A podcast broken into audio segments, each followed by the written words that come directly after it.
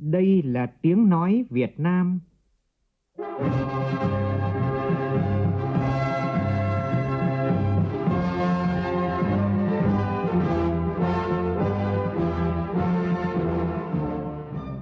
là tiếng nói Việt Nam, phát thanh từ Hà Nội, thủ đô nước Cộng hòa xã hội chủ nghĩa Việt Nam.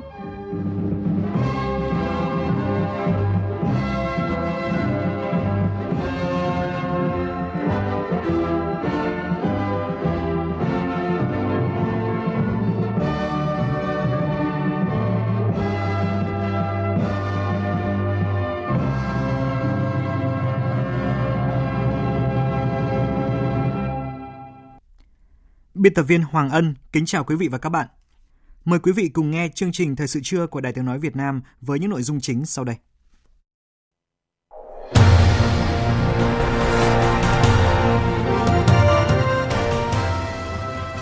Thủ tướng Chính phủ Phạm Minh Chính chủ trì cuộc họp của Chính phủ với thành phố Hồ Chí Minh bàn biện pháp chống dịch Covid-19.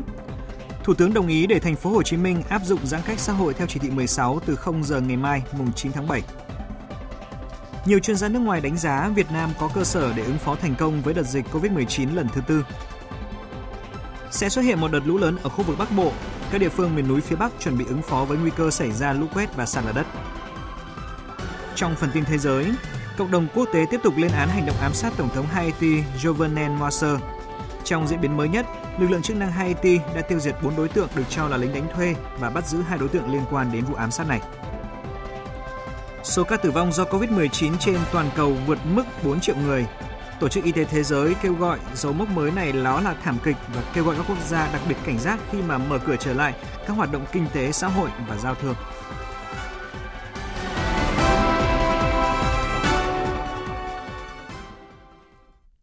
Bây giờ là nội dung chi tiết.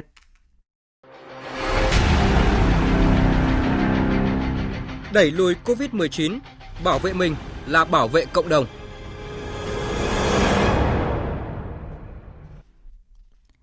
Sáng nay, trước diễn biến nhanh và phức tạp của dịch COVID-19 tại thành phố Hồ Chí Minh, sau khi đồng ý với đề xuất của thành phố áp dụng chỉ thị số 16, Thủ tướng Chính phủ Phạm Minh Chính đã chủ trì họp trực tuyến với lãnh đạo thành phố Hồ Chí Minh để bàn giải pháp phòng chống dịch COVID-19 hiệu quả.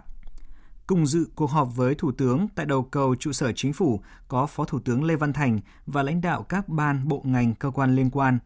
Tại đầu cầu thành phố Hồ Chí Minh có Phó Thủ tướng Thường trực Trương Hòa Bình, Phó Thủ tướng Vũ Đức Đam, Bí thư Thành ủy thành phố Hồ Chí Minh Nguyễn Văn Nên, Chủ tịch Ủy ban nhân dân thành phố Hồ Chí Minh Nguyễn Thành Phong. Phản ánh của phóng viên Vũ Khuyên. Phát biểu tại cuộc họp, Thủ tướng Phạm Minh Chính đánh giá cao cố gắng của thành phố Hồ Chí Minh, sự lãnh đạo, chỉ đạo và các giải pháp quyết liệt của cấp ủy, chính quyền các cấp của thành phố Hồ Chí Minh phòng chống dịch COVID-19. Tuy nhiên đến nay, dịch bệnh vẫn diễn biến phức tạp, khó lường, khó kiểm soát. Theo đề nghị của thành phố, Thường trực Chính phủ, Thủ tướng Chính phủ đã đồng ý quyết định áp dụng biện pháp mạnh hơn, thực hiện chỉ thị 16 giãn cách thành phố Hồ Chí Minh 15 ngày để ngăn chặn, khống chế đẩy lùi dịch bệnh tại thành phố Hồ Chí Minh. Thủ tướng nhấn mạnh, chúng ta thực hiện giãn cách xã hội nhưng làm sao cuộc sống của nhân dân không bị đảo lộn, đảm bảo an ninh trật tự, đặt sức khỏe, tính mạng của nhân dân lên trên hết. Cuộc họp nhằm thống nhất nhận thức, giải pháp kêu gọi nhân dân đồng tình hưởng ứng cùng với hệ thống chính trị các cấp để thực hiện bằng được mục tiêu đặt sức khỏe, tính mạng của người dân lên trên hết để hành động. Theo báo cáo, thành phố Hồ Chí Minh hiện ghi nhận hơn 8.300 ca mắc, trong 7 ngày qua, số ca mắc ghi nhận từ 500 đến 600 ca một ngày. Chủ yếu các trường hợp là tiếp xúc đã được truy vết, được cách ly hoặc ở trong khu vực phong tỏa và các trường hợp có triệu chứng đi khám tại các cơ sở y tế. Qua 4 đợt triển khai tiêm chủng vaccine đã tiêm được gần 1 triệu lượt. Theo Chủ tịch thành phố Hồ Chí Minh Nguyễn Thành Phong, thành phố sẽ thực hiện cách ly xã hội toàn thành phố theo chỉ thị 16 của Thủ tướng Chính phủ từ 0 giờ ngày ngày mai, ngày 7 tháng 9 xin lỗi quý vị, ngày 9 tháng 7 và hiện nay thành phố đã chuẩn bị xong các phương án để thực hiện chỉ thị 16 này, đặc biệt là việc cung ứng hàng hóa thiết yếu cho người dân và hoạt động giao thông vận tải.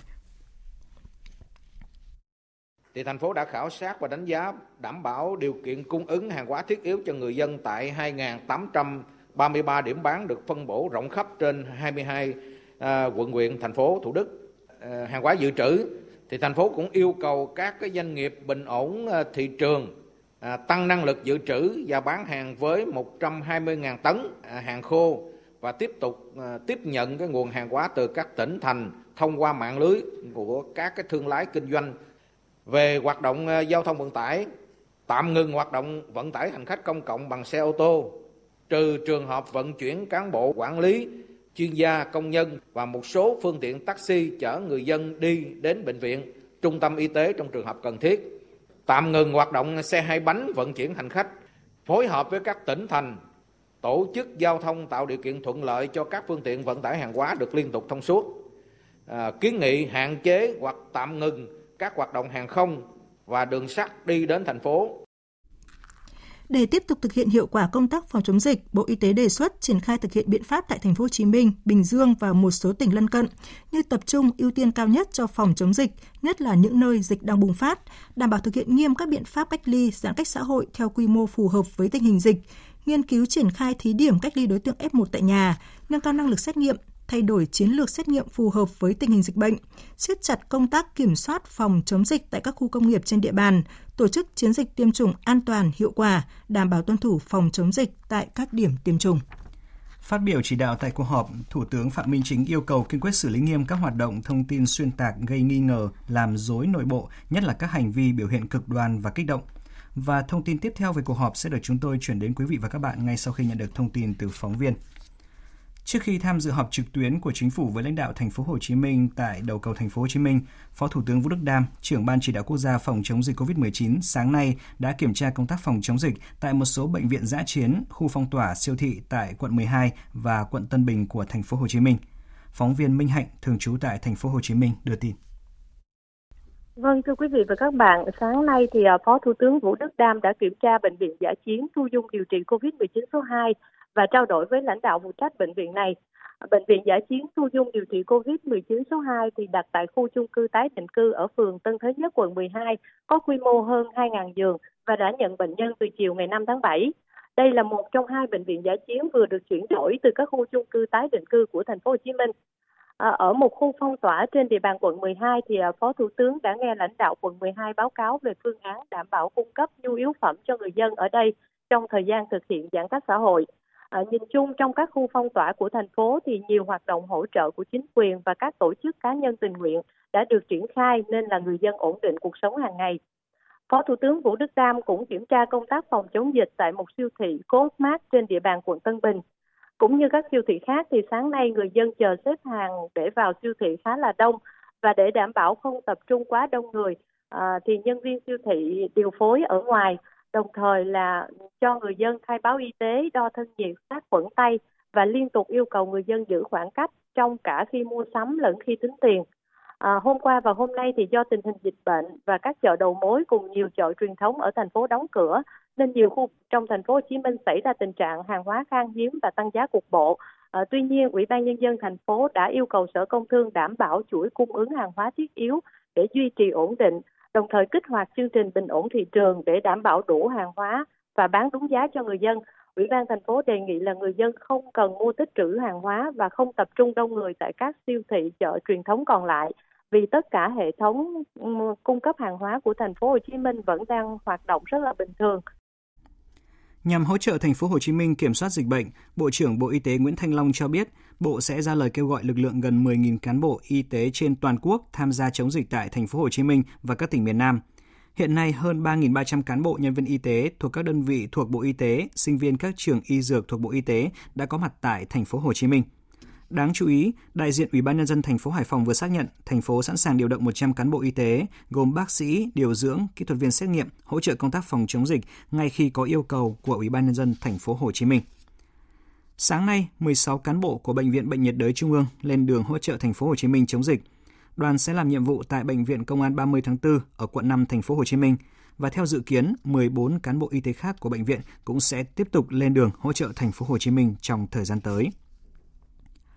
Bộ Giao thông Vận tải vừa thông báo Bộ chấp thuận việc tạm dừng các chuyến bay chở khách từ thành phố Hồ Chí Minh đến Phú Quốc của tỉnh Kiên Giang và ngược lại kể từ hôm nay cho đến khi có thông báo mới. Đến nay, Bộ Giao thông Vận tải đã đồng ý tạm dừng khai thác các chuyến bay chở khách đến sân bay Côn Đảo Bà Rịa Vũng Tàu, sân bay Thọ Xuân Thanh Hóa. Bộ Giao thông Vận tải cũng đã đồng ý tạm dừng khai thác chuyến bay chở khách từ sân bay Tân Sơn Nhất thành phố Hồ Chí Minh đến các sân bay Vân Đồn của Quảng Ninh, Cát Bi của Hải Phòng, Pleiku của Gia Lai, Đồng Hới của Quảng Bình, Vinh của Nghệ An, Chu Lai của Quảng Nam và Phú Bài của Thừa Thiên Huế. Trung tâm Kiểm soát Bệnh tật Hà Nội vừa có thông báo về một ca nhiễm SARS-CoV-2 mới trên địa bàn thành phố liên quan đến công ty trách nhiệm hữu hạn SEI ở khu công nghiệp Bắc Thăng Long, Đông Anh. Bệnh nhân là nữ giới 41 tuổi, địa chỉ tại xã Vĩnh Ngọc, huyện Đông Anh, là F1 của một bệnh nhân COVID-19 làm cùng tổ bảo vệ tại công ty này. Với việc ghi nhận trường hợp nhiễm mới, từ ngày 5 tháng 7 đến nay, Hà Nội đã có 18 trường hợp dương tính với SARS-CoV-2. Sau khi thành phố Hà Nội nới lỏng một số loại hình kinh doanh cũng như là hoạt động thể thao ngoài trời, thì không ít người dân, chủ cơ sở đã có tâm lý chủ quan, lơ là và tiềm ẩn nguy cơ bùng phát dịch. Trước tình trạng này, thành phố Hà Nội yêu cầu các địa phương chấn chỉnh ngay, đồng thời xử lý nghiêm các trường hợp vi phạm. Phóng viên Đài tiếng nói Việt Nam thông tin. Kiểm tra việc chấp hành các quy định của thành phố về phòng chống dịch tại một số quận huyện, ông Trử Xuân Dũng, Phó Chủ tịch Ủy ban dân thành phố Hà Nội cho biết vẫn còn tình trạng người dân chủ quan lơ là, có nơi còn coi thường các quy định về phòng chống dịch, không đảm bảo giãn cách. Thời điểm đóng cửa nhà hàng không thực hiện nghiêm túc. Sau 21 giờ vẫn còn nhà hàng kinh doanh trà đá về hè hoạt động. Đây là những việc làm không chỉ tạo nguy cơ mất an toàn đối với người dân, chủ hộ kinh doanh mà cả cộng đồng, nhất là trong bối cảnh thành phố phát sinh các ca bệnh mới. Trong khi đó, công tác kiểm tra xử lý ở một số địa bàn chưa chủ động, quyết liệt, chưa có giải pháp chấn chỉnh. Chúng ta tiếp tục duy trì và siết chặt các biện pháp quản lý và đề nghị mọi người dân chỉ ra khỏi nhà khi có công việc thật cần thiết. Đấy, chúng ta vẫn phải nâng cao cái ý thức này, tránh cái việc chủ quan lơ là tụ tập, à, tăng cường công tác kiểm tra, chấn chỉnh, xử lý một cách nghiêm vi phạm quy định phòng chống dịch, đặc biệt là tại các cơ sở kinh doanh, dịch vụ, các trung tâm thương mại. Trước thực trạng chủ quan, lơ là của một bộ phận người dân chủ kinh doanh, Chủ tịch Ủy ban dân thành phố Hà Nội yêu cầu lực lượng công an, Chủ tịch Ủy ban dân các quận huyện thị xã chỉ đạo các lực lượng tăng cường kiểm tra, kiểm soát, siết chặt kỷ luật, kỷ cương, xử lý nghiêm các trường hợp vi phạm. Theo thông tin từ Công an thành phố Hà Nội, tăng cường công tác phòng chống dịch, đến nay lực lượng Công an thành phố đã lập 4.138 tổ COVID cộng đồng với hơn 26.000 nhóm. Cùng với đó là siết chặt tình trạng vi phạm các quy định trong phòng chống dịch. Trong các ngày gần đây, Công an các địa phương đã xử phạt 169 trường hợp không đeo khẩu trang tại nơi công cộng với số tiền 260 triệu đồng, phạt nhiều cơ sở karaoke, quán ăn, quán bia cố tình hoạt động không đảm bảo công tác phòng chống dịch. Thượng tá Cao Trần Quốc Hoàng, Phó trưởng phòng tham mưu Công an thành phố Hà Nội cho biết. Lũy tính đến nay là đã phạt được 6.474 trường hợp với 9 tỷ 340 triệu đồng. Đang hoàn thiện xử lý trường hai cơ sở kinh doanh karaoke vi phạm phòng chống dịch bệnh tại quận Cầu Giấy và quận Hoàng Mai. Thì lũy tính đã phát hiện phối hợp xử phạt 73 cơ sở kinh doanh. Thưa quý vị, như chúng tôi vừa đưa tin, bắt đầu từ 0 giờ ngày mai, ngày 9 tháng 7, thành phố Hồ Chí Minh sẽ áp dụng chỉ thị 16 của Thủ tướng Chính phủ. Chỉ thị 16 yêu cầu thực hiện theo nguyên tắc gia đình cách ly với gia đình, thôn bản cách ly với thôn bản, xã cách ly với xã, huyện cách ly với huyện, tỉnh cách ly với tỉnh. Phân xưởng, nhà máy sản xuất phải đảm bảo khoảng cách an toàn, đeo khẩu trang, thực hiện khử trùng diệt khuẩn theo quy định. Ngoài nguyên tắc cách ly vừa nêu, khi thực hiện chỉ thị 16, người dân thành phố Hồ Chí Minh cần lưu ý một số quy định sau.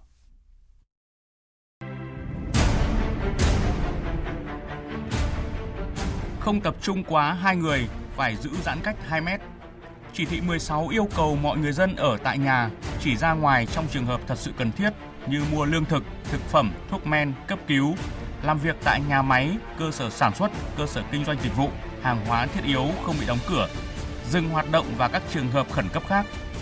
Trường hợp ra khỏi nhà phải đeo khẩu trang, rửa tay bằng xà phòng hoặc dung dịch sát khuẩn. Không tập trung quá hai người trở lên ngoài phạm vi công sở, trường học, bệnh viện và tại nơi công cộng. Phải giữ khoảng cách tối thiểu 2 mét.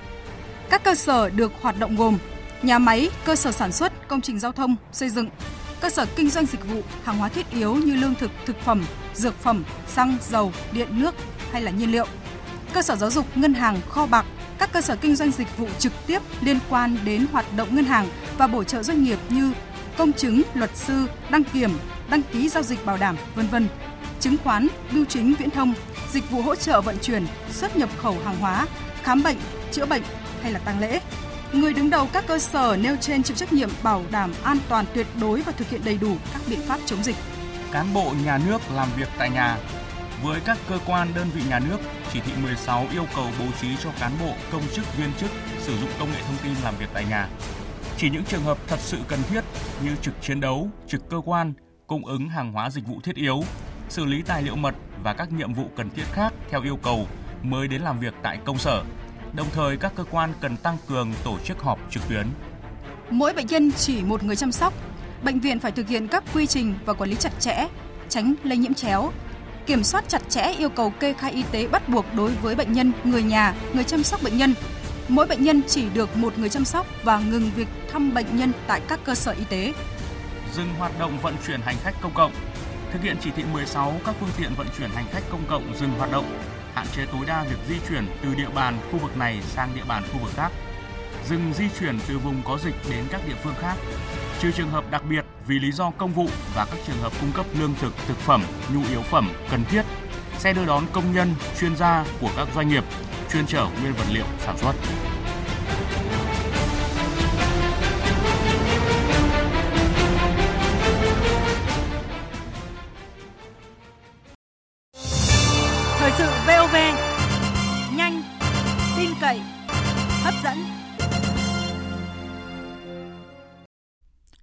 Thưa quý vị, thưa các bạn, Kế hoạch phát triển kinh tế xã hội 5 năm 2021-2025 và tầm nhìn đến năm 2030 là một trong bốn nội dung quan trọng được Hội nghị Trung ương 3 khóa 13 đang diễn ra tại Hà Nội tập trung thảo luận và cho ý kiến.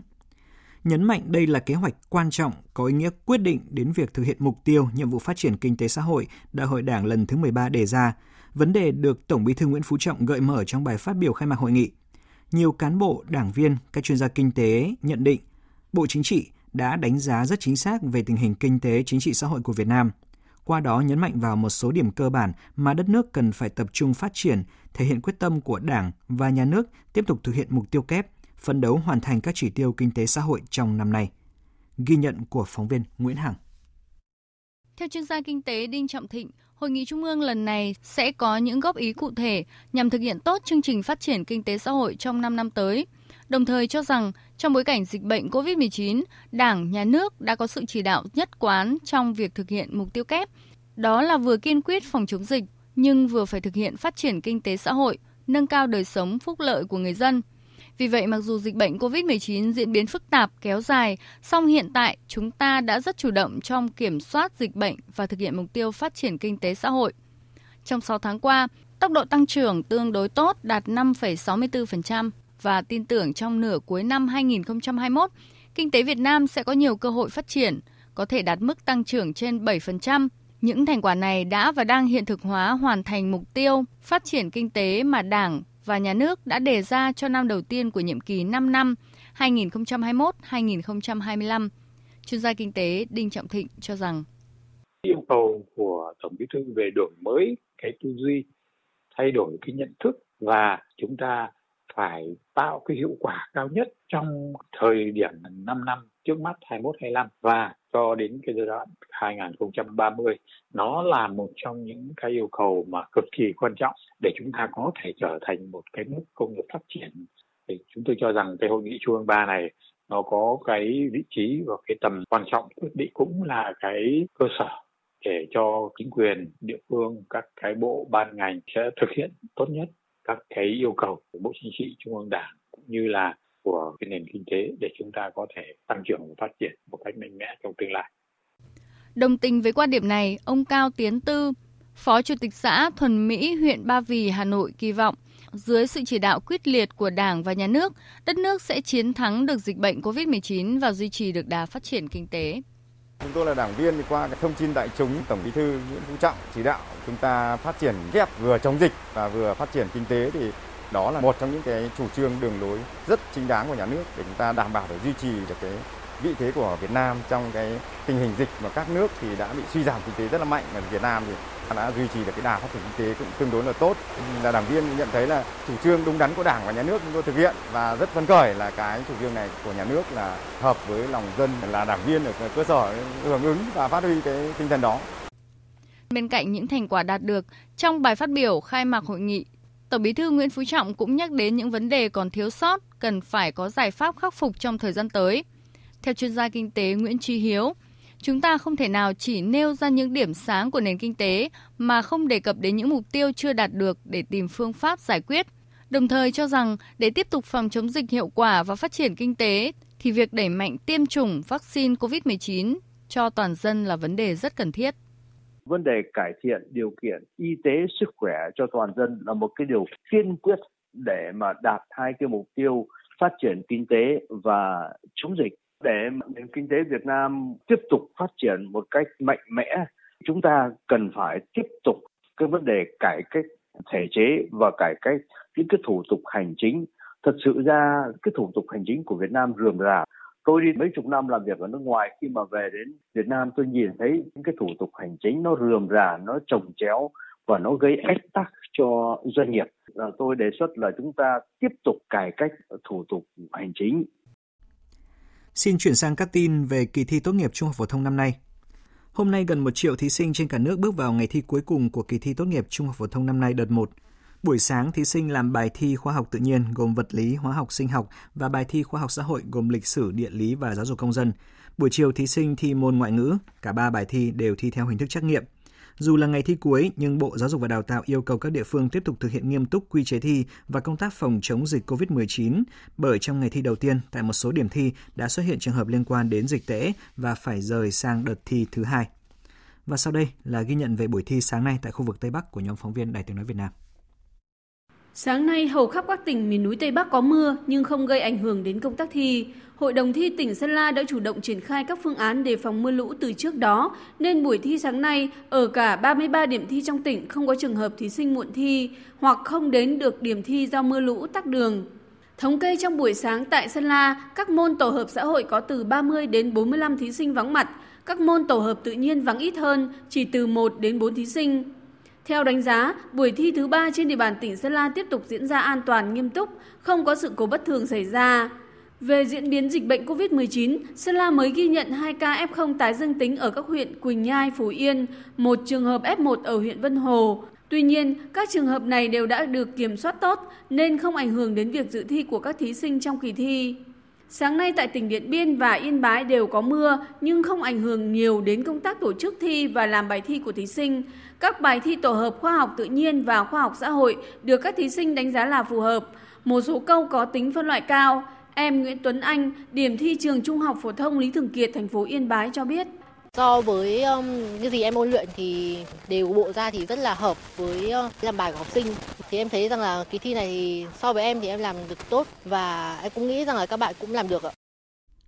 Cùng với thí sinh cả nước, sáng nay các thí sinh tại thành phố Hồ Chí Minh bước vào ngày thi thứ hai với các môn thi tổ hợp khoa học tự nhiên và khoa học xã hội. Phản ánh của nhóm phóng viên Đài Tiếng nói Việt Nam. Hôm nay tại các điểm thi có nơi đông, nơi vắng rõ rệt do số thí sinh đăng ký dự thi các môn tổ hợp khác nhau. Tại 155 điểm thi ở thành phố Hồ Chí Minh, các biện pháp phòng chống dịch được tăng cường. Lực lượng tiếp sức mùa thi, cán bộ điểm thi yêu cầu thí sinh xịt khuẩn rửa tay trước khi vào trường. Thí sinh đi theo hàng và được yêu cầu giãn cách ngay cả khi đi vào hàng. Hầu hết thí sinh đều trong tâm lý tăng cường các biện pháp phòng chống dịch. Nhiều thí sinh mặc luôn bộ đồ bảo hộ chống dịch để vào thi. Các điểm thi có thí sinh nghi nhiễm COVID-19 cũng hoạt động bình thường. Các thí sinh thi chung phòng thi với ca nghi nhiễm đêm qua đã được cách ly tại trường và hôm nay thi trong điều kiện giãn cách xa hơn. Cụ thể là tại trường Trung học phổ thông Lê Quý Đôn, 23 thí sinh thi cùng phòng thi với thí sinh bị ngất xỉu và test nhanh dương tính COVID-19, được bố trí thi tại hai phòng thi riêng, mỗi phòng 11-12 thí sinh. Trước đó, điểm thi đã mời tất cả phụ huynh của các thí sinh này trao đổi thông tin trực tiếp, nên cả phụ huynh và thí sinh bình tâm cho kỳ thi. Cũng trong sáng nay, công tác phòng dịch ở các điểm thi trên địa bàn thành phố Thủ Đức được tăng cường. Tại điểm thi trường Trung học cơ sở Lê Quý Đôn, các thí sinh cho biết buổi thi chiều qua và sáng nay công tác phòng chống dịch được siết chặt hơn và thí sinh cảm thấy yên tâm vì điều này. Em Nguyễn Hoàng Anh, thí sinh tự do tại điểm thi này cho biết. Sau ờ, khi có một trường hợp F0 ở trường trung học phổ thông Lê Quý Đôn quận 3 thì ờ, địa điểm thi của tụi em là đã siết chặt hơn như là phát kính bảo hộ cho thí sinh. Và sau khi thi xong thì ờ, phát la liên tục cho từng phòng từng phòng ra mà một phòng mỗi lần ra chỉ được tối đa là ba bạn. Và khi ra là phải ra liền chứ không được đứng tụ tập lại để nói chuyện hay là trao đổi gì nữa. Ra khỏi phòng thi phải sát khuẩn tay một lần nữa. Ghi nhận của phóng viên trước điểm thi Trung học cơ sở Trần Văn Ơn ở quận 1, việc đưa đón các thí sinh diễn ra nhanh chóng với sự tham gia điều tiết của lực lượng giao thông và sinh viên tình nguyện, tránh tụ tập đông người. Với bài thi khoa học xã hội hôm nay, nhiều thí sinh cho biết đề vừa sức, chỉ có môn sử hơi khó.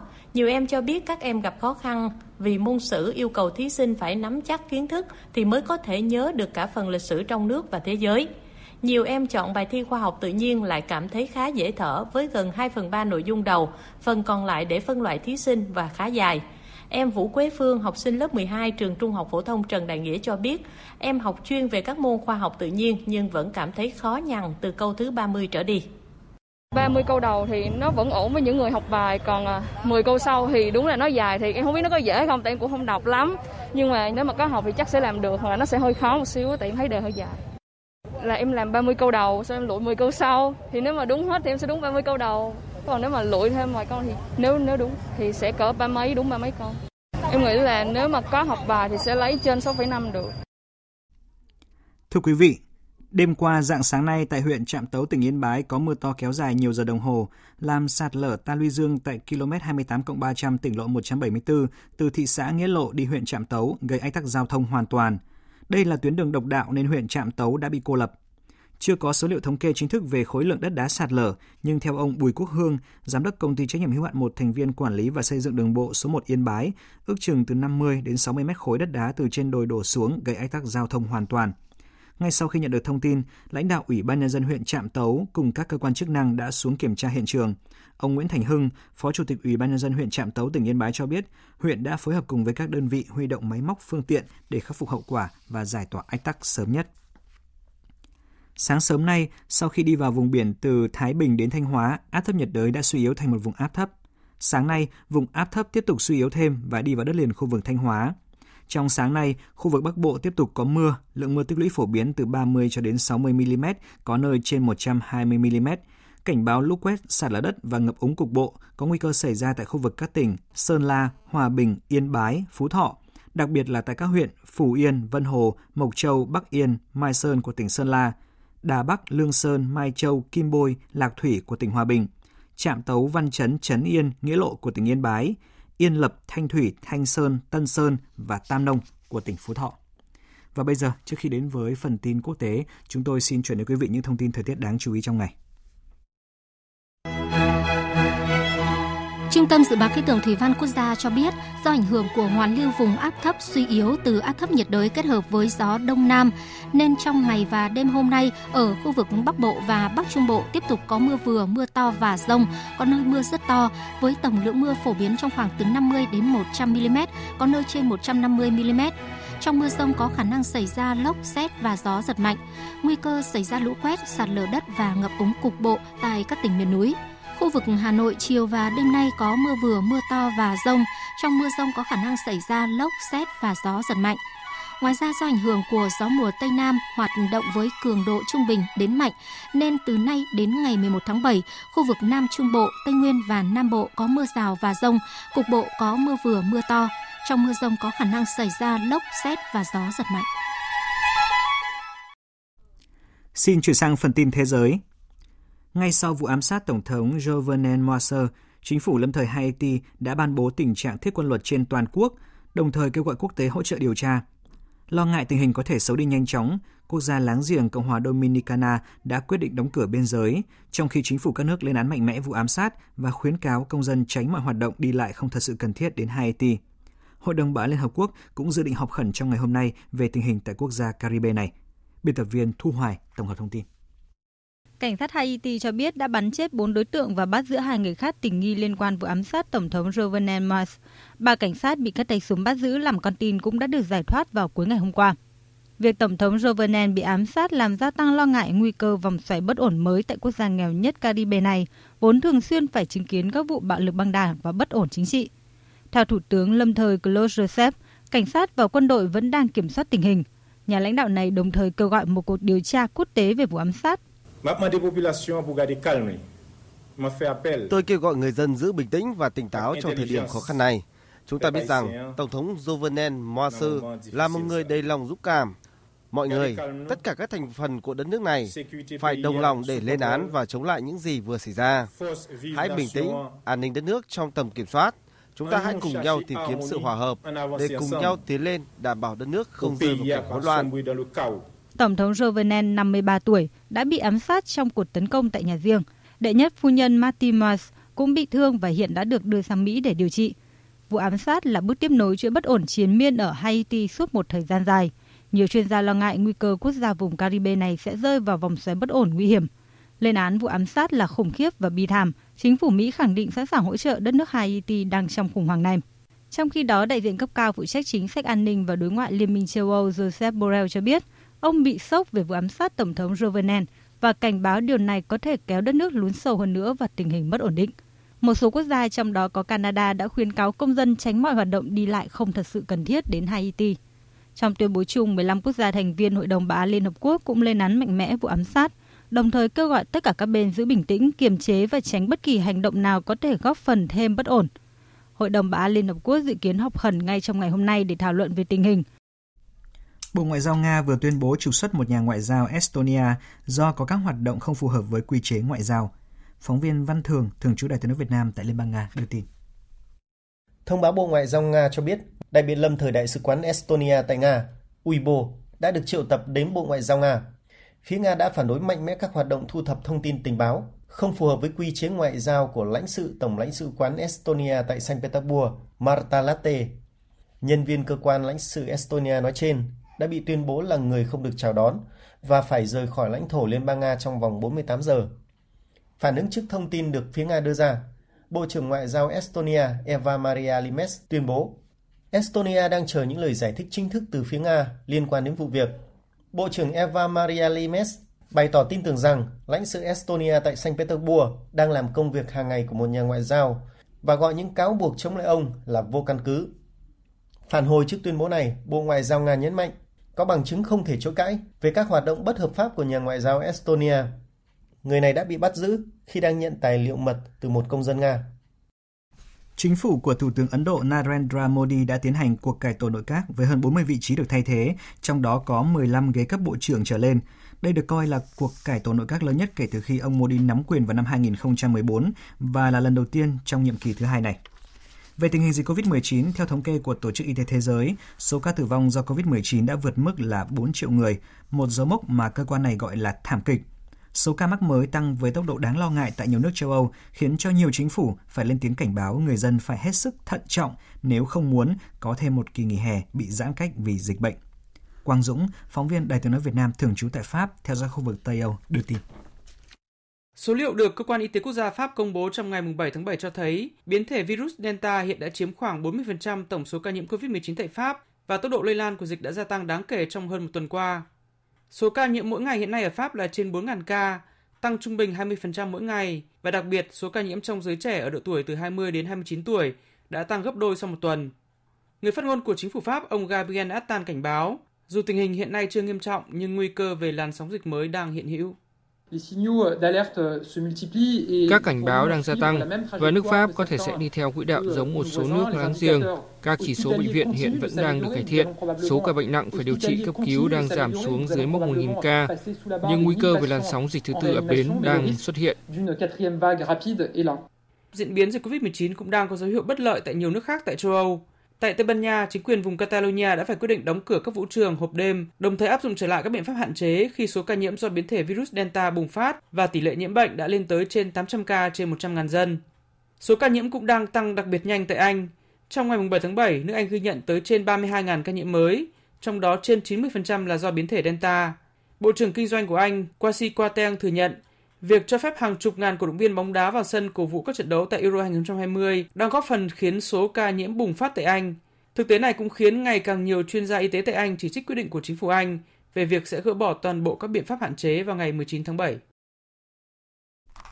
Trong bối cảnh đó, Tổ chức Y tế Thế giới kêu gọi các quốc gia đặc biệt cảnh giác khi mà nới lỏng các biện pháp hạn chế để mở cửa trở lại các hoạt động kinh tế xã hội và giao thương, tránh để mất những thành quả chống dịch đã đạt được trong thời gian vừa qua.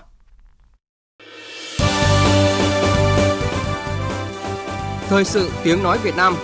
Thông tin nhanh. Bình luận sâu. Tương tác đa chiều.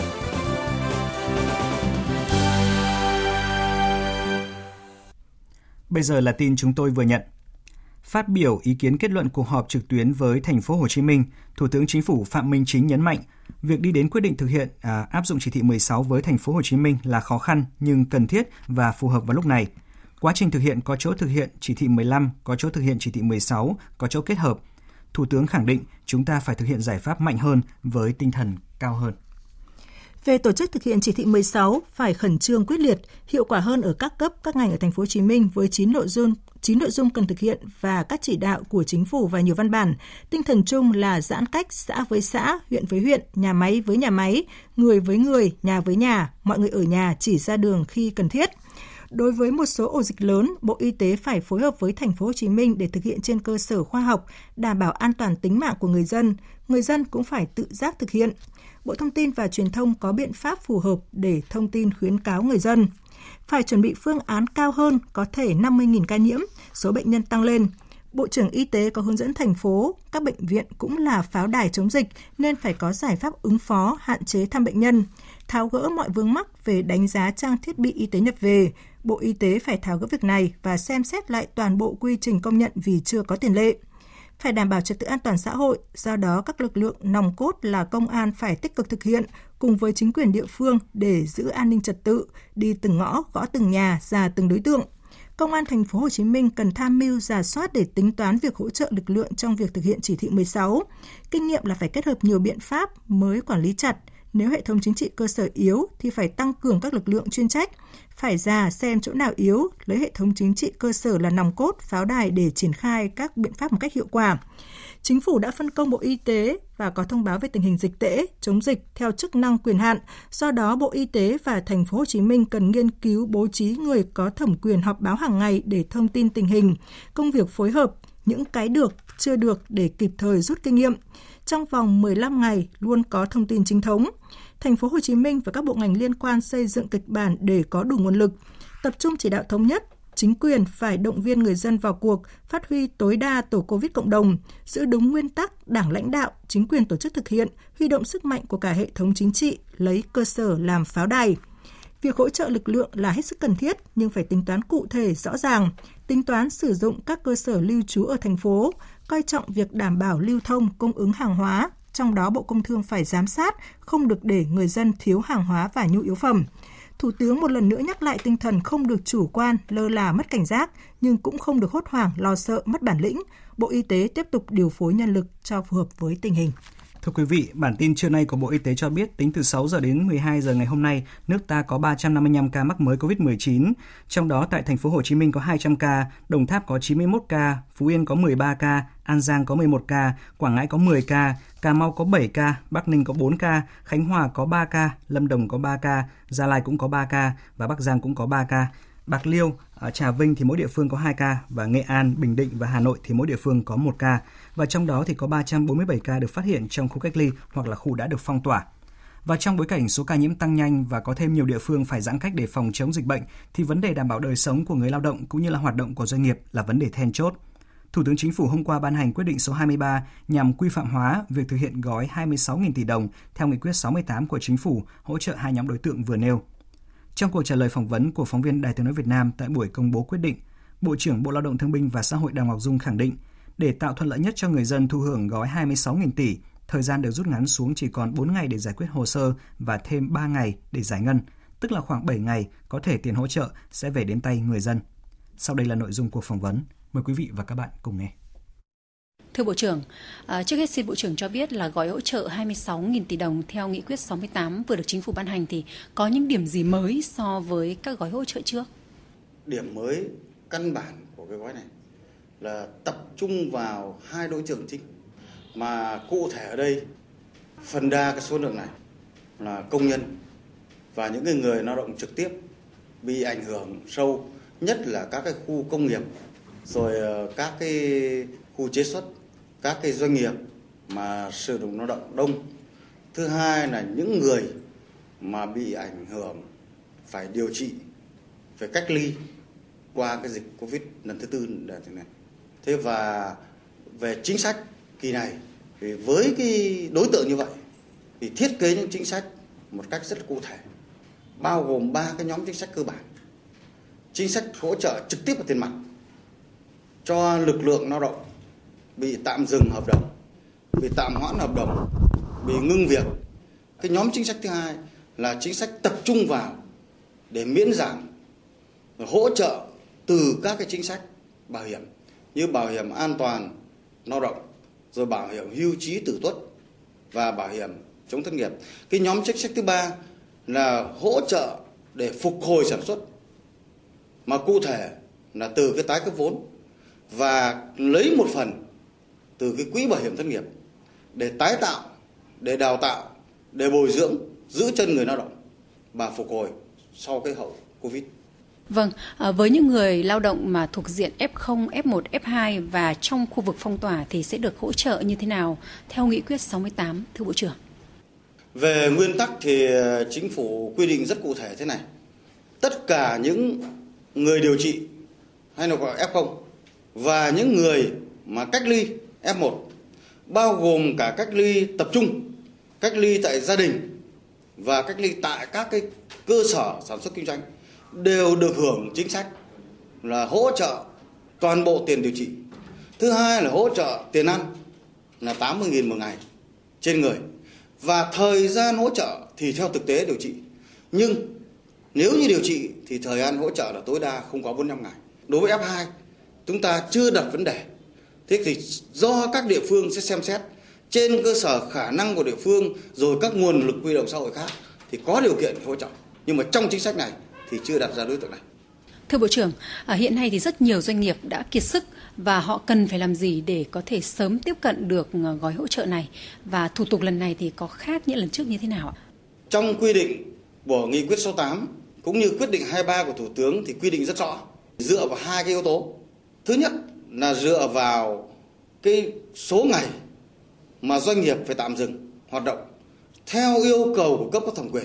Tôi có thể nói rằng là sau nghị quyết ờ, 68 ban hành, quyết định 23 của Thủ tướng là một cuộc cách mạng về thủ tục. Chưa bao giờ chúng ta đơn giản hóa về thủ tục như vậy, rút ngắn thời gian như vậy. Thế và giảm bớt toàn bộ những hồ sơ thủ tục liên quan để đảm bảo một mục tiêu là triển khai cái gói này nhanh nhất, đến người dân nhanh nhất, đến người lao động nhanh nhất và tăng cường cái hậu kiểm. Theo tinh thần đó, tôi nói tinh thần chẳng hạn như trước đây cho vay để mà trả lương hay phục hồi sản xuất thì phải thời gian tiếp cận gói này là trong vòng 1 tháng 10 ngày và với bốn loại hồ sơ khác nhau. Thì đến bây giờ đấy, chúng tôi rút ngắn thời gian toàn bộ quy trình lại chỉ còn 4 ngày để giải quyết hồ sơ, 3 ngày để tái cấp vốn và hồ sơ chỉ còn lại một loại hồ sơ duy nhất để tiếp cận. Hay là cái cho giảm cái việc mà tạm dừng đóng hưu trí tử tuất thì trước đây là thời gian của nó là 25 ngày. Đến bây giờ nó rút xuống chỉ còn có 5 ngày thôi. Vâng, xin trân trọng cảm ơn Bộ trưởng. Quý vị và các bạn vừa nghe phóng viên Hà Nam phỏng vấn Bộ trưởng Bộ Lao động Thương binh và Xã hội Đào Ngọc Dung về việc triển khai gói hỗ trợ 26.000 tỷ của chính phủ. Và thưa quý thính giả, dù Việt Nam đang phải đối mặt với đợt bùng phát dịch bệnh COVID-19 mới, nhưng mà nhiều chuyên gia nước ngoài vẫn đánh giá cao những gì Việt Nam đã đạt được trong phòng chống dịch COVID-19. Nhiều chuyên gia cho rằng các biện pháp mà Việt Nam đang triển khai phù hợp với thực tế và đúng hướng. Tổng hợp của biên tập viên Đài Tiếng Nói Việt Nam.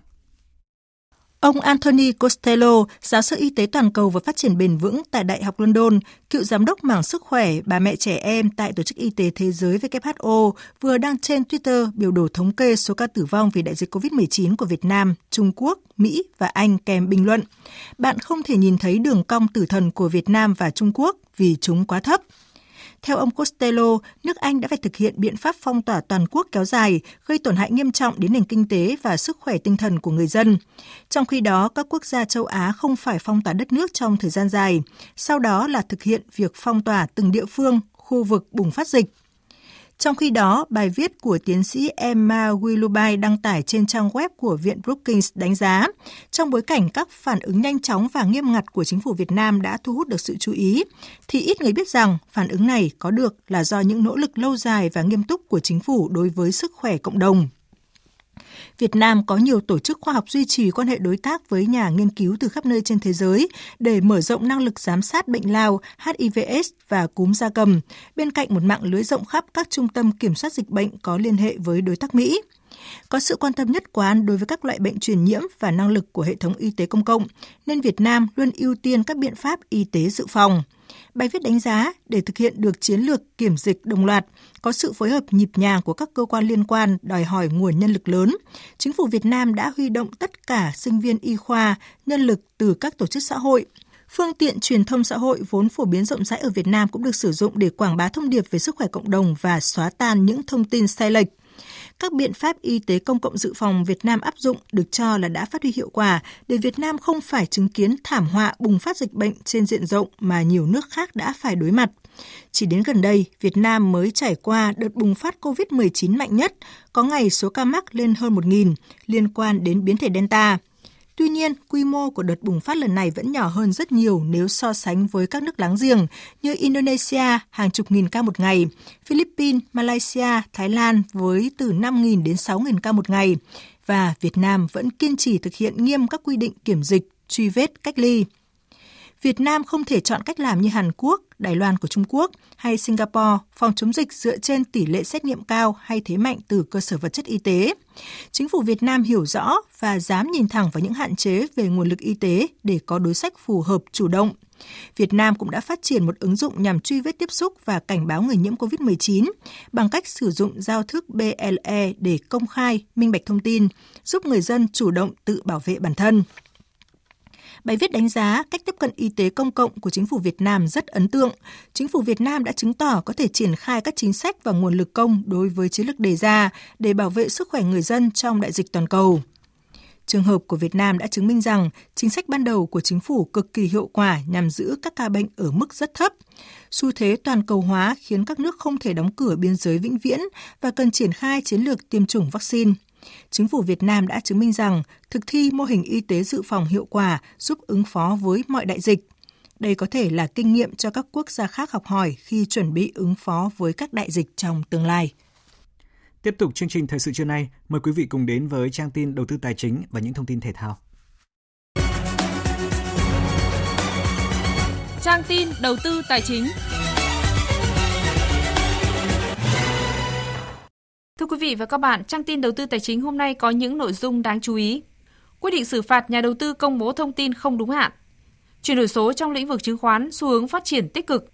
Sau đây là nội dung chi tiết. Thưa quý vị và các bạn, giá vàng tại các doanh nghiệp kinh doanh vàng lớn trong nước sáng nay có biến động ngược chiều. Ở thị trường Thành phố Hồ Chí Minh lúc hơn 11 giờ trưa nay, vàng miếng SJC được công ty vàng bạc đá quý Sài Gòn niêm yết ở mức mua vào 56 triệu 850 000 đồng và bán ra 57 triệu 450 000 đồng một lượng, tăng nhẹ 50 000 đồng một lượng so với sáng qua.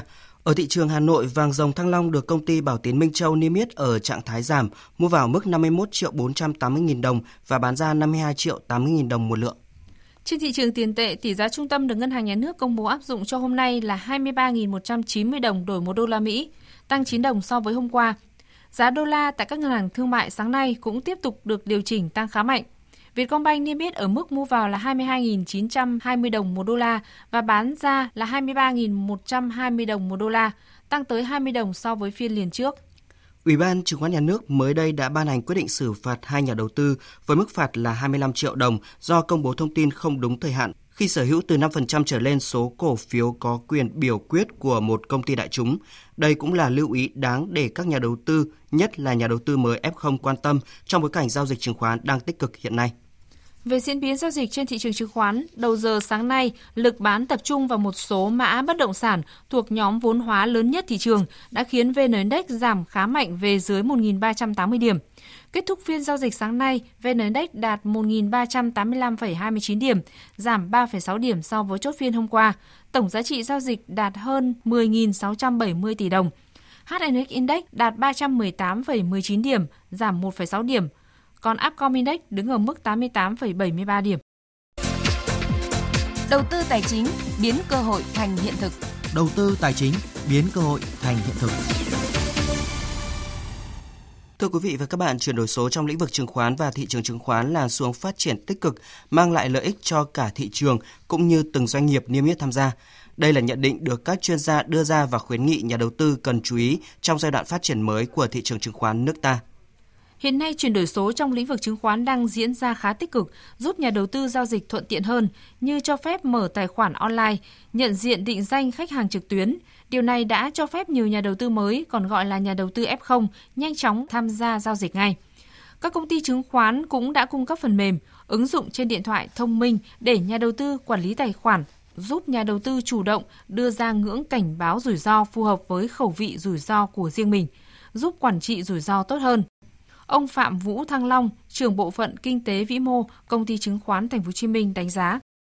Sản phẩm chuyển đổi số, một trong ưu điểm chính đó chính là nó sẽ giúp cho uh, nhà đầu tư, công ty chứng khoán cũng như là các cơ quan quản lý sẽ quản trị được cái rủi ro cái tốt hơn. Nó sẽ ít những cái xác suất sai số hơn khi mà chúng ta phải thông qua những cái uh, lệnh bằng tay.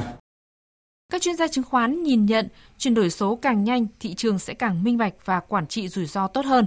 Dòng tiền chắc chắn sẽ chảy mạnh hơn vào kênh đầu tư chứng khoán. Không chỉ đến từ các nhà đầu tư trong nước mà còn từ các nhà đầu tư nước ngoài. Đồng thời khi các doanh nghiệp niêm yết tham gia mạnh vào chuyển đổi số cũng là một trong những điểm cộng trong đánh giá của nhà đầu tư. Tiến sĩ Võ Trí Thành, Viện trưởng Viện Nghiên cứu Chiến lược Thương hiệu và Cạnh tranh nhận định. Nhóm gắn với chuyển đổi số tức là nhờ cái công nghệ số nhờ IT nhờ cái dữ liệu người ta sản xuất thông minh hơn quản trị thông minh hơn thế thì cái nhóm này chúng ta gọi là chuyển đổi số doanh nghiệp thì nó có cái mối tương quan rất là rõ giữa cái quản trị doanh nghiệp cái điểm số cái tính minh bạch theo thông lệ quốc tế với lại hiệu quả hoạt động sản xuất kinh doanh cũng như là cái biến động giá cổ phiếu theo chiều hướng tích cực của doanh nghiệp đấy. Các chuyên gia cũng khuyến nghị để đón dòng vốn từ nhà đầu tư trong và ngoài nước – hoạt động chuyển đổi số trên thị trường chứng khoán cần chuyển động nhanh hơn.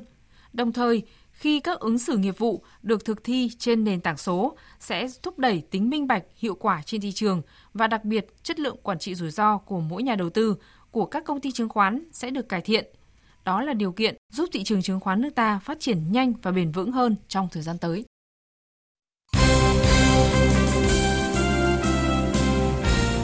Thưa quý vị và các bạn, với chiến thắng 2-1 trước tuyển Đan Mạch sau 120 phút thi đấu ở trận bán kết diễn ra dạng sáng nay mùng 8 tháng 7, tuyển Anh trở thành đại diện còn lại góp mặt tại chung kết Euro 2020.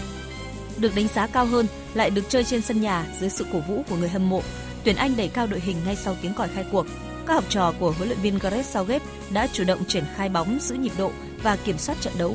Trong khi đó, tuyển Đan Mạch chơi với đội hình thấp và pressing quyết liệt để giảm sự hưng phấn của đội chủ nhà Bất ngờ xảy ra khi Mikel Damsgaard sút phạt ấn tượng đưa Đan Mạch vượt lên dẫn 1-0 từ phút 30. Dù vậy, pha phản lưới nhà của Simon Kazer phút thứ 39 và pha sút phạt 11m thành công của Harry Kane ở phút 104 giúp Tam Sư lội ngược dòng thắng 2-1. Tuy nhiên, tình huống Sterling ngã trong vòng cấm mang về quả phạt đền quyết định cho đội tuyển Anh đã gây ra nhiều tranh cãi. Phát biểu trong cuộc họp báo sau trận, huấn luyện viên Casper Human bày tỏ ông không hài lòng về quyết định của trọng tài cho tuyển Anh được hưởng penalty. Chúng tôi rất rất thất vọng. Thật sự rất khó để tôi phát biểu lúc này. Có thể sẽ dễ hơn cho tôi khi nói về cảm giác của mình trong vài ngày tới. Chúng tôi rất thất vọng vì Đan Mạch đã ở rất gần trận chung kết. Chúng tôi thất vọng khi mọi thứ được quyết định theo cách đó. Pha bóng đó không phải là quả penalty. Nó khiến tôi cảm thấy không hài lòng. Để thua theo cách này, tôi thực sự rất khó chịu và đáng tiếc cho các cầu thủ. Chiến thắng 2-1 trước Đan Mạch sau 120 phút thi đấu ở trận bán kết Euro 2020 dạng sáng nay giúp Anh lần đầu tiên vượt qua vòng bán kết một giải đấu lớn kể từ World Cup 1966. Huấn luyện viên tuyển Anh Gareth Southgate chia sẻ. Uh, uh, Tôi rất tự hào về các cầu thủ. Chúng tôi biết đối đầu Đan Mạch sẽ không đơn giản như trận tứ kết trước đó ở Rome. Tôi nói với các cầu thủ rằng họ không được ngủ quên trên chiến thắng và cần phải lập tức trở lại.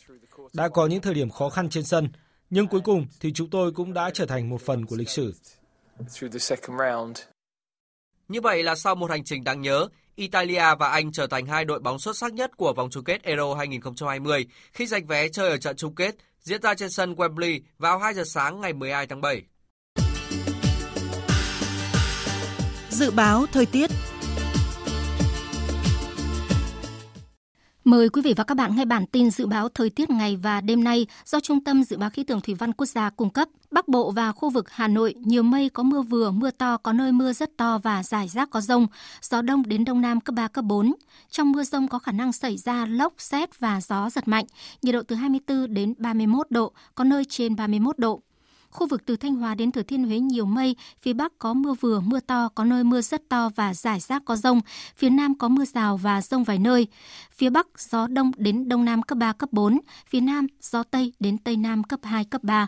Nhiệt độ từ 25 đến 33 độ, có nơi trên 33 độ. Khu vực từ Đà Nẵng đến Bình Thuận nhiều mây có mưa rào và rông vài nơi.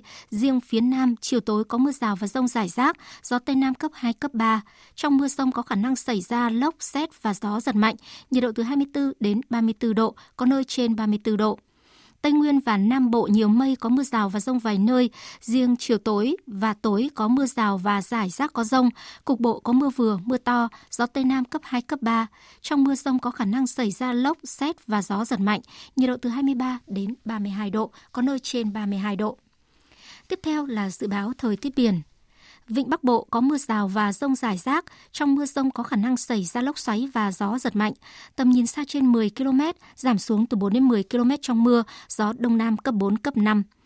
Vùng biển từ Quảng Trị đến Quảng Ngãi, khu vực Biển Đông, khu vực quần đảo Hoàng Sa thuộc thành phố Đà Nẵng, Trường Sa, tỉnh Khánh Hòa có mưa vài nơi, tầm nhìn xa trên 10 km, gió Đông Nam cấp 4. Vùng biển từ Bình Định đến Ninh Thuận, vùng biển từ Bình Thuận đến Cà Mau, vùng biển từ Cà Mau đến Kiên Giang và Vịnh Thái Lan có mưa rào và rông rải rác. Trong mưa rông có khả năng xảy ra lốc xoáy và gió giật mạnh. Tầm nhìn xa trên 10 km, giảm xuống từ 4 đến 10 km trong mưa, gió Tây Nam cấp 4. Vừa rồi là những thông tin thời tiết. Sau đây chúng tôi xin được tóm lược những tin chính đã phát trong chương trình. Thành phố Hồ Chí Minh sẽ áp dụng chỉ thị 16 của Thủ tướng Chính phủ trên toàn thành phố từ 0 giờ ngày mai mùng 9 tháng 7, thời gian áp dụng là 15 ngày. Thủ tướng Phạm Minh Chính đã giao Bộ Y tế chủ động phối hợp ưu tiên phân bổ vaccine sẽ về trong tháng 7 này cho thành phố, đồng thời chỉ đạo hướng dẫn việc tổ chức tiêm vaccine kịp thời, an toàn và hiệu quả. Trong hai ngày hôm nay và ngày mai có khả năng xuất hiện một đợt lũ trên các sông suối khu vực Bắc Bộ với biên độ lũ lên từ 1 đến 3 mét. Nguy cơ cao xảy ra lũ quét, sạt lở đất tại các tỉnh vùng núi và ngập úng cục bộ tại các vùng trũng thấp, ven sông, đặc biệt là tại các tỉnh Sơn La, Hòa Bình, Lào Cai, Yên Bái, Phú Thọ, Hà Giang và Tuyên Quang. Chính phủ lâm thời Haiti đã ban bố tình trạng thiết quân luật trên toàn quốc ngay sau vụ ám sát Tổng thống Jovenel Moise, đồng thời kêu gọi quốc tế hỗ trợ điều tra. Số ca tử vong do COVID-19 trên toàn cầu đã vượt mức 4 triệu ca, một dấu mốc mà Tổ chức Y tế Thế giới gọi là thảm kịch.